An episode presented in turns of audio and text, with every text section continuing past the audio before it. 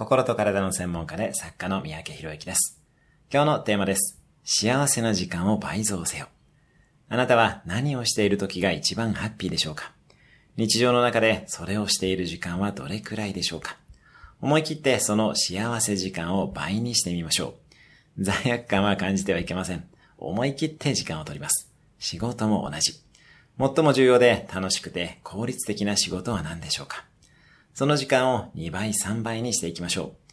そのためにはそれ以外の時間をバッサリ切り捨てる必要があります。幸せを感じないことをやめ、非効率なことをやめ、ハッピーで効率的なことをやる時間を倍増しましょう。今日のおすすめ1分アクションです。幸せを感じる行動、効率的な仕事を一つずつピックアップして倍増計画をイメージする。今日も素敵な一日を。